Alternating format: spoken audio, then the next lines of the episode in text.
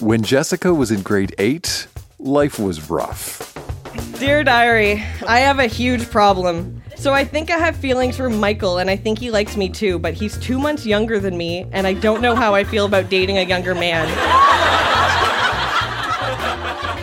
he's taller than me, but ugh, he's so young.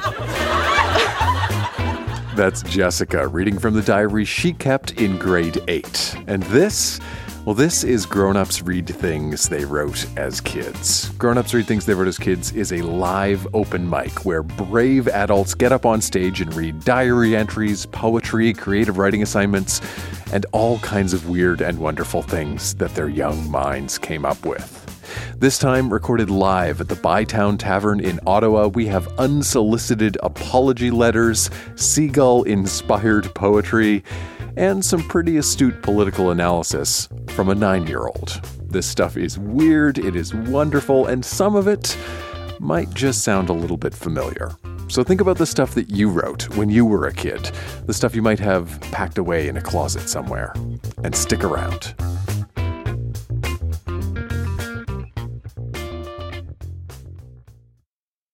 A minute ago, we heard from Jessica. She was the 14 year old worried about dating someone two months younger than her. Well, shortly after her crush on younger man Michael, Jessica moved on. Now, just as a heads up, this next diary entry does contain a cuss word and it mentions drugs. Okay, here's Jessica reading from her diary about a new boy. So I have a crush on Sean DeCarey now. He is like totally the real deal rock and roll. He's cooler than Eddie Van Halen and Vince Neil fused together. I want to smoke drugs with Sean and kiss him. but I've been dressing really bad lately. I only have one pair of shrunken pants and I broke my bra, so my boobs look like shit.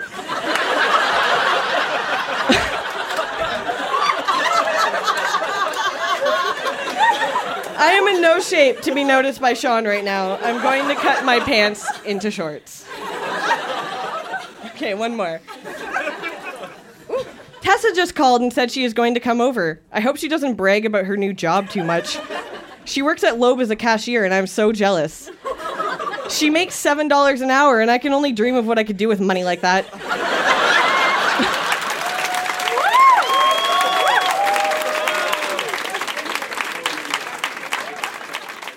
Our next reader, Laura, described herself as a guilty child. So guilty, in fact, that she frequently wrote apology notes to her parents. Now, to be very clear, her parents did not request these apologies. These are unsolicited, totally voluntary apology notes. Now, Laura's parents held on to some of these, and Laura brought a few to our Ottawa show to read on stage.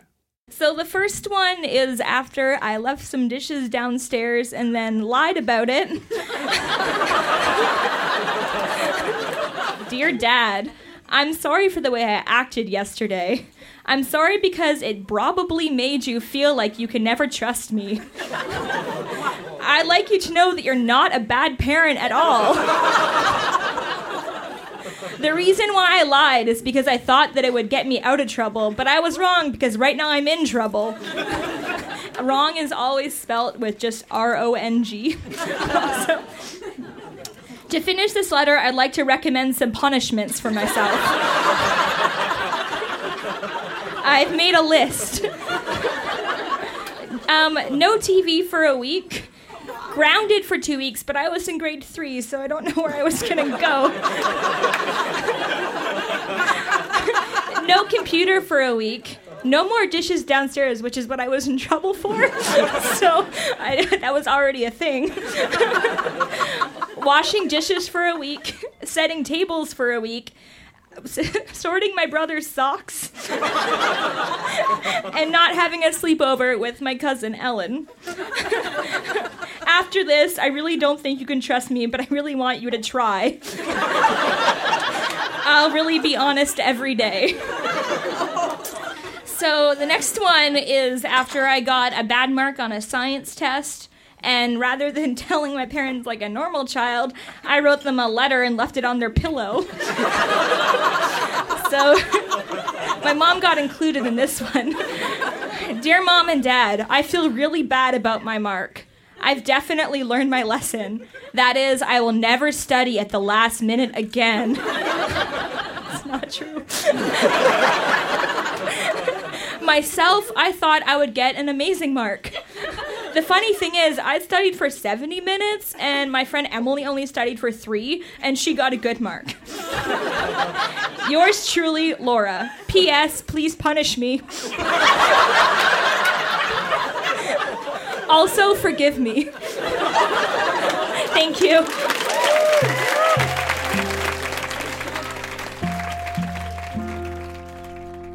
I didn't know it at the time, but Laura's parents were sitting there in the audience listening to her.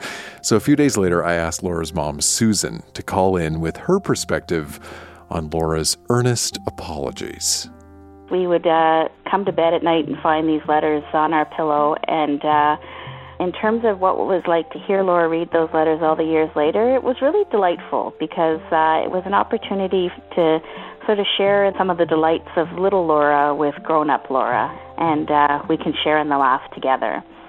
And why did we hold on to the letters and why were they kept? I think because as parents, you know, as you're going along, every once in a while there's that perfect photograph or there's something that really captures that moment in time with your child and just the uh, the joy of uh, that you take as a parent in in watching your kids learn to express themselves and and define their own sort of standards and worries and things. So um, we held on to them because they really were mementos of that time and and your kids just grew up so fast and I think we knew at the time they were perfect little mementos of Laura when she was an 8-year-old girl.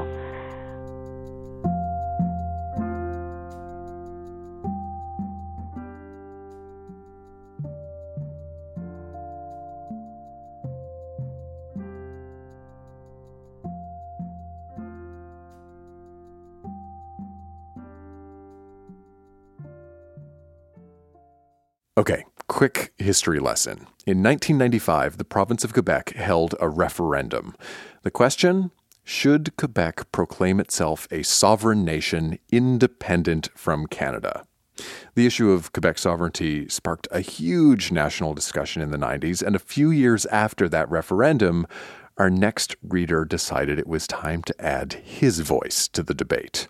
Here's David reading a letter he wrote in 1998 to the Premier of Quebec, Lucien Bouchard. Dear Premier Lucien Bouchard, my name is David Williams. I am nine years old. I live in Thunder Bay, which I did at the time. Uh, I'm writing to you about the separation issue. I think it's foolish, therefore, I disagree. I think if you separated, you could be in a civil war the worst could be World War III. if Quebec separated, you could not get the Maritimes to join you. if you started a war, perhaps France might join you. And then it would be two countries against one. But I see no reason why Canada can't get the United States to join them. Countries could keep joining forces, and it could end up in World War III. Now, why would you want to start a war by separating? If you separated, a war or other reasons could decrease the population.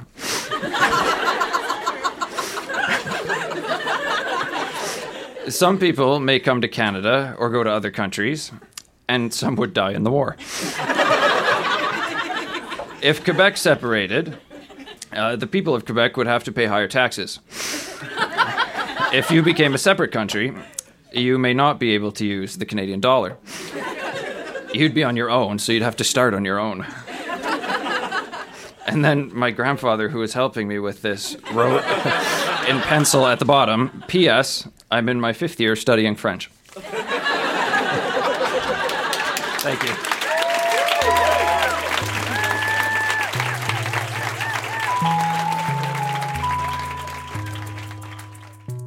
Part of why I love this kind of writing is that it offers an immediate connection to history. The things that we wrote as kids can transport us instantly back to another place and another time. But here's the thing sometimes the way we portray our lives on paper doesn't exactly match up with the realities of our situation. For example, take our next reader, Karen. Karen brought along some poetry that she wrote in 1983 when she was in grade 11. And this poetry is all about death and loneliness and angst. But I was a middle class kid in a nice neighborhood, had a great family. They loved me. I had lots of friends. I don't know where this stuff came from.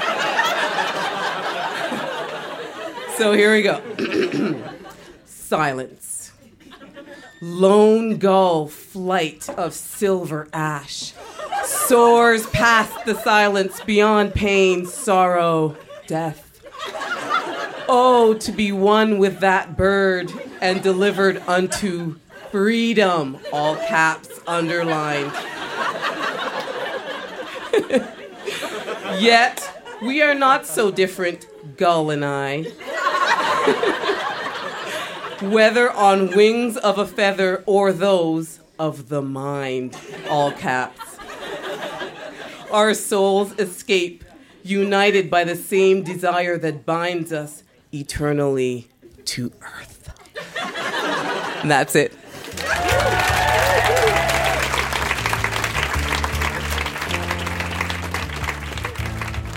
Karen was not the only reader who brought along angsty teenage poetry to our Ottawa show. Our next reader, Carla, described herself as a gothy teenager in the 1990s who loved the movies Interview with a Vampire and Tim Burton's Batman. Here's Carla reading a poem she wrote when she was 15 years old called Dark Angel Eternal. I have a lot of poems that have angel in the title. In the darkness, all alone, black so intense my vision blurs. I see your face and hear your voice. Too close to ignore, too distant to touch, too beautiful to hate, too dark for my desires. An angel. And have you seen a dead bird fly? Have you danced with the devil in the pale moonlight? I really like the Joker. Tell me, how does it feel to be loved by death? I want to be with you, wherever that may be, but dark secrets never told hold me here where I am. Fear, loneliness, regret, beauty fades, passes, leaving me alone again.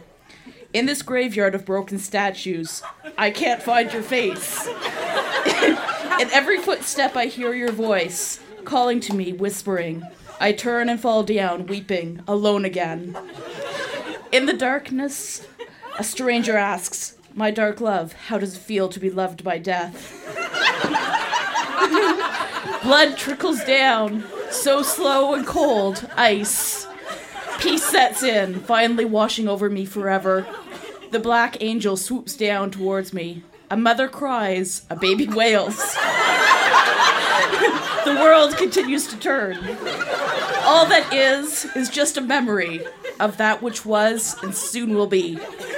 Now in the darkness, all alone, my dark love envelops me. The sun will never rise again, for I know how it feels to be loved by death. yep, teenage poetry at its best.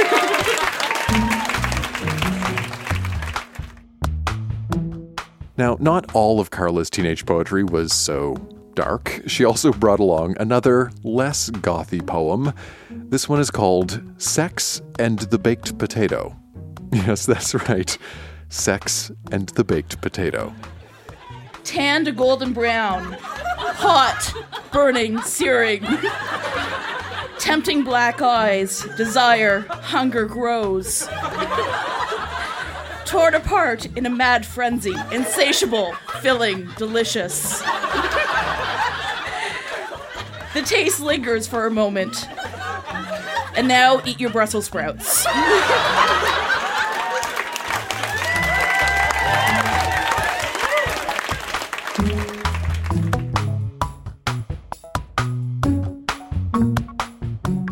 This is Grown Ups Read Things They Wrote as Kids. I'm Dan Meisner. A lot of what we hear at our shows falls into a category I like to call kids are weird. Because kids are weird, and often it's an unintentional kind of weirdness. But sometimes kids are weird on purpose. I know I was one of those kids. And so was our next reader, Sean, who brought along some absurdist fiction that he wrote in grade 12. This is a short story all about training oxen for the modern workforce. Here's Sean. The ox. Workhorse of the ages, proud beast of burden, builder of great Solomon's temple. Strong shouldered and persevering, consistent as the seasons, the great ox has stood by the side of man whenever called upon, whether to plow the meager field of the lowliest peasant or to assist in the construction of the Tower of Babel. Where is the once great ox now? How can this noble beast satisfy its burning desire to help the human race achieve ever increasing glories in this high tech age of automobiles and electric can openers? The terrifying truth is becoming more and more obvious as the once thunderous herds dwindle. The few remaining survivors are emaciated and reduced to pulling hay rides and other indignities. And these are the lucky ones, for thousands of other oxen languish in poverty and unemployment. A forgotten animal resigned to extinction. But something can be done. It's not too late. Oxen can be trained for the modern workforce. For example, air traffic controlling is about as tedious and stressful a job imaginable for human beings. So why not act, ask an ox to take over? They love it. For every successfully landed airplane, mix them up a special treat of molasses, raw eggs, cheese curd, and chili peppers. But whenever a plane misses the runway, collides with another plane midair, or just runs out of fuel, be sure to punish them by not adding chili peppers to the above mixture. Don't be discouraged if early losses of human life reach the thousands. With enough support, any ox can become a competent and happy air traffic controller. Making watches eight hours a day does not sound very appealing to humans, but oxen can't get enough of it. Once trained in some simple hoof eye coordination, they will be churning out precision masterpieces of Swiss timekeeping faster than we can break them. How about a librarian? Just give them a quick course in the Dewey Decimal System, and they're off. They will inventorize the catalogs faster than you can clean up after them. As well, oxen, oxen can be a good deal more intimidating than your average librarian. Noisy libraries and late books will be a thing of the past.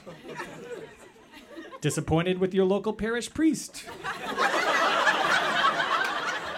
Simply let an ox digest the Bible, and they'll be spreading the word of God like Cheez Whiz. No more boring Sunday sermons. An ox knows how to drive to the point and really instill the fear of God into you. Astronomer, army officer, politician, astronaut, oil tanker captain, the list is endless. Long live the mighty ox.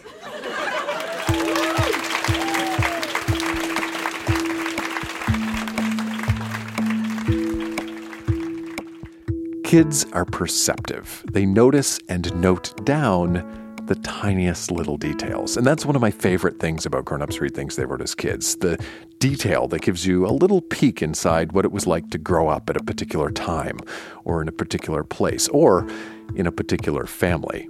For instance, at our Ottawa show, Shelley Ann got up on stage and read about going to a family function, a christening. When we got there, the small house was filled with ham and pickle activities. Now, I should explain ham and pickle. a ham and pickle is a little saying that our family has anytime you have a party when there's uh, like a christening or a funeral. So. I don't know about you, but I'm totally stealing that. I love ham and pickle activities.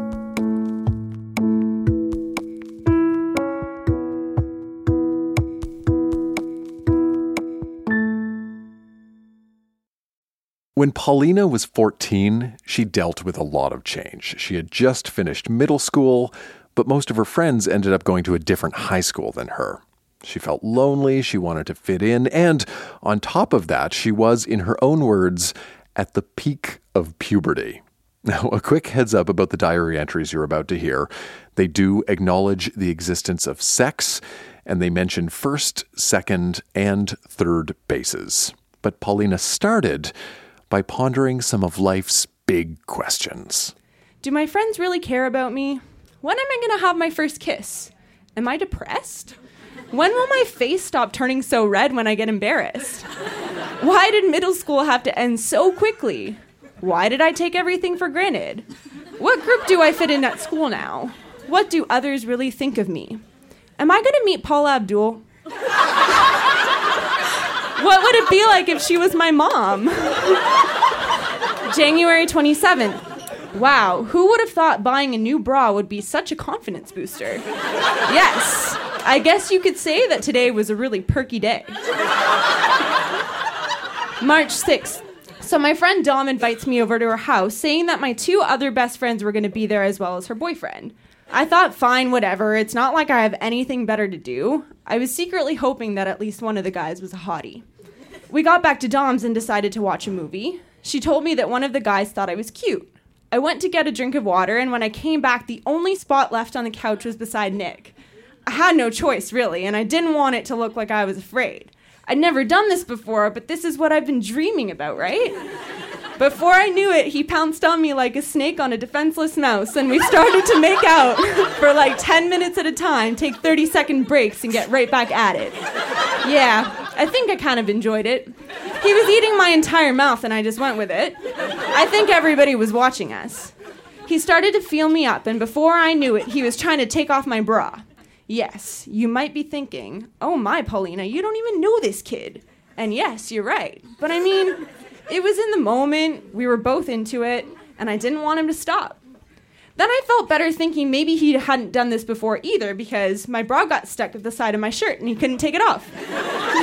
so, yes, we were making out again and he was feeling me up, and then I felt his hand trying to get down my pants. Of course, I stopped him. I don't even know this kid. I ended up giving him a hand job. you might think that that's disgusting, but I'm telling you, it's not. It's so overrated. It's not even close to as bad as everyone says it is. I will probably never see this guy again, but honestly, it doesn't even bother me. I guess you could say it was my first one night stand. Thanks, everybody.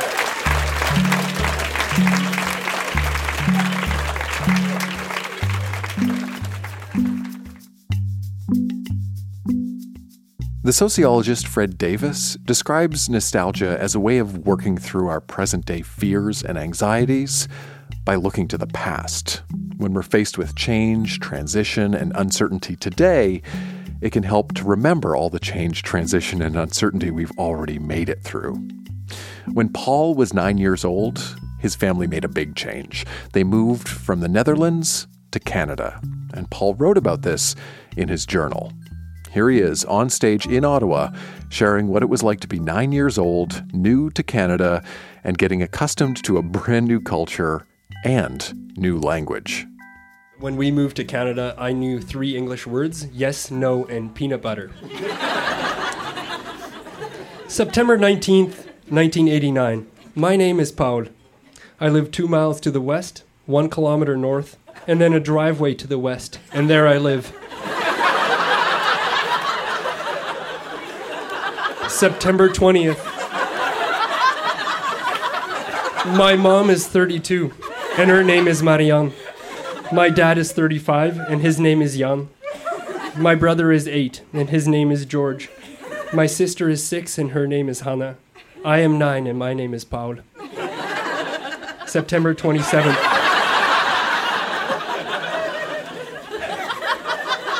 This morning, when I was in my bed, I want to go to Holland again because I miss my friends. I want to play with them again.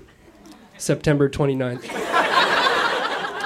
my best friend, he is nine. His name is Erik. And then Jan Willem, he is nine too. And then Julian, and he is nine too. I write to them every month a big letter with two sides full. But now I don't got time to write a letter this month, so that will come. October 19th. When we were on camp, I thought the children from Rimbey that they were Dutch. And when I wanted to speak to them, I started in Dutch. October 31st. Today is Halloween, but I can't go trick or treat because my mom don't like that children go ask for candies. November 2nd. Yesterday when I came home, we got a bag full of, full with candies from Angela, our neighbor.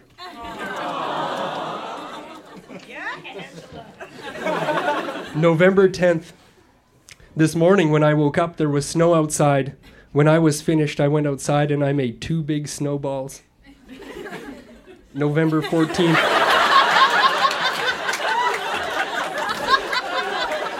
Yesterday, we had a little holiday because it was Rememberings Day. November 20th. Friday night, we went skating on the creek. There was ice on it already.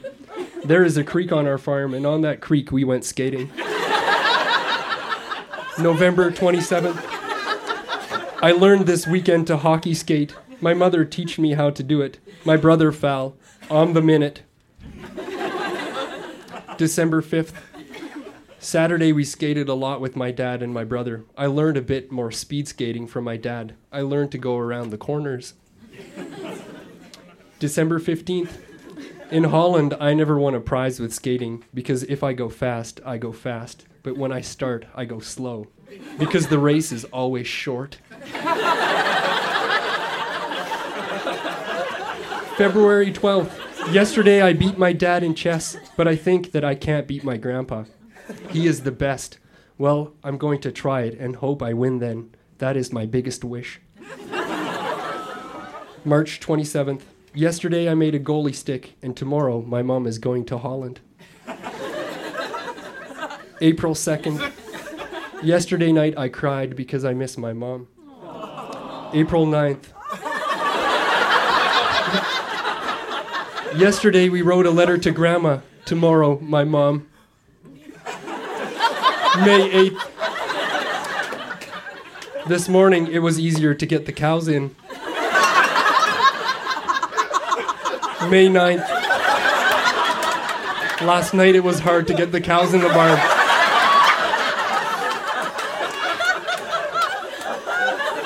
May 10th. We won 21 to 10. May 14th. With floor hockey, we won three times and lost two times. In Holland, with soccer, we were twice champions. May 15th. On the 18th is my mom and dad anniversary, and we might go to a restaurant. May 27th. The Environment by Paul Slump. Do we want everything to die? Trees sick and animals shy? We don't care a lot. That's why animals get shot. The world is going by so quick. Smoke is making everything so sick. Almost all the people don't care. With pollution in our air. I know a guy, he was so shy. With pollution in our air and all the factories smoking there.